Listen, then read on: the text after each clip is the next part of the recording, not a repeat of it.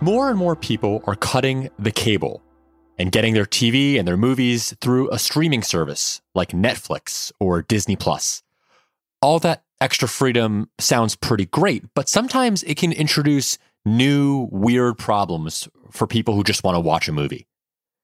Peter Kafka, senior correspondent here at Recode, is here to explain this. Hey, Peter. Hey, Teddy. So, like, what's the problem here? What's the big issue? The problem is is that there are more people fighting for your time and attention and money. And the fights are generally happening in the background, but sometimes they show up in ways that you weren't expecting. Like, for instance, if you are streaming TV through a Roku TV or a Roku box, and on Christmas Day, you want to stream Wonder Woman, uh, 1984 on HBO Max, you will find out that you cannot do so because HBO Max and Roku have not struck a deal. Uh, and there are a couple different versions of these fights happening throughout the, the TV streaming ecosystem. And we're likely to see them over the next few years. They're not going to go away anytime soon. So why doesn't, let's say, Roku carry HBO Max? Just because these are tons of deals and it takes time? In some ways this is this is lawyers and biz dev people fighting over stuff but there's there's some bigger issues going on here. We are in a new world and and you see these very big players very big companies. Uh, mm-hmm. warner media is owned by at&t amazon is huge roku is very big netflix they're all very big. They all again want your time and attention and money and they think they are setting new terms for this stuff and that is why some of these fights are going on for so long and even if they do reach deals these won't be long-term deals. You never used to see this in the old old world, in the cable TV world, where a network was sort of in the wholesale business. They sold their programming to a Spectrum or a Charter, and those companies turned around and sold it to you. The networks never had any direct connection with you. Now they want to be in the retail business. They want to have a direct connection with you, the consumer. Guess who also wants that to, to control that connection?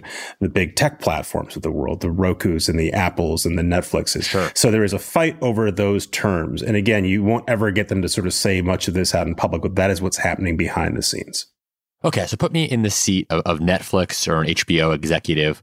What exactly do they want from the Roku's or Amazons of the world that they're not getting? Netflix wants the most direct connection to you. And Netflix is, is the cause of this. Everyone wants to be Netflix.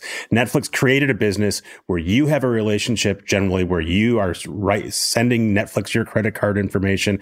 They are sending you programming. They see exactly what you're watching. And it's just a very tight circle. And it may flow through an Apple TV box or your computer, but Netflix owns the customer and owns that relationship. And that's what everyone wants to sort of create. Um, and they, what they, I was talking with, with people at Warner Media and they said, we specifically don't want to go back to the old world of the cable days. We all want mm-hmm. some version of the Netflix deal. Now, in, in some cases, Netflix may have to pay someone like an Apple or Roku a slice of, of what you're paying them, although that, that's up for debate as well. Um, so the money is important, but it's the control over data and who owns that relationship is the most key thing for most of these companies. And is this necessarily zero sum, right? Does it mean what's good for Netflix is bad for, let's say, a Roku? Or is there a way that there could be some conclusion where everybody could be happy? I mean, in the world, you are finding compromises, right? Uh, uh, uh-huh. HBO was in a fight with Amazon up until two weeks ago, and now they've they've reached a deal. So these deals can be done eventually. In the end, money solves all the problems, but there are some philosophical issues. Roku, for instance, will say, "Look, we understand that you guys want as, as much direct access to our customers as, as you can. On the other hand, there are customers, and what we want to do is give them your stuff. We want to create more business for you. That'll create more money for us. It's a virtual virtuous cycle, join on board. If you work for Roku or invest in Roku, that, that all makes sense. If you are one of the programmers, you go, wait a minute this sounds a whole lot like the old cable TV model, and we want to extract as much of this as we can. Um, again, these these will be sort of debates that they'll be having for years to come, and I think you'll hear about these disputes sort of coming up every year or so, or every couple of years. These are short term deals. No one exactly knows what the future is lo- looks like, so they don't want to lock themselves into anything doesn't this just sort of suck for the average person? The fact that all these corporate people are fighting over some deals that, you know, are way above their head. It definitely sucks. If you went out and bought your Black Friday TV, you probably didn't think about whether that TV was going to be compatible with the streaming services you yeah. have or want to try out. And that's a giant pain in the ass. On the other hand, It's not the end of the world. For one thing, it's still way better than it used to be. You have a lot more choice over sort of what you watch, how you want to pay for it. You can subscribe to Disney Plus to watch Hamilton for a day and then unsubscribe. That's all great. Yeah. And the truth is, there are workarounds for a lot of these things.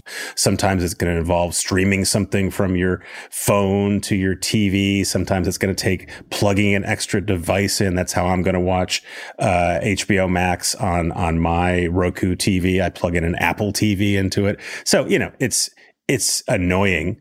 Uh, it takes extra clicks and it may actually require money on your part too, all, all of which sucks. But I still think you're better off than, than you were before. And at least, Peter, thanks to you, we now know why exactly it sucks so much. Peter Kafka, senior correspondent here at Recode, thanks for joining us. Thanks, Eddie.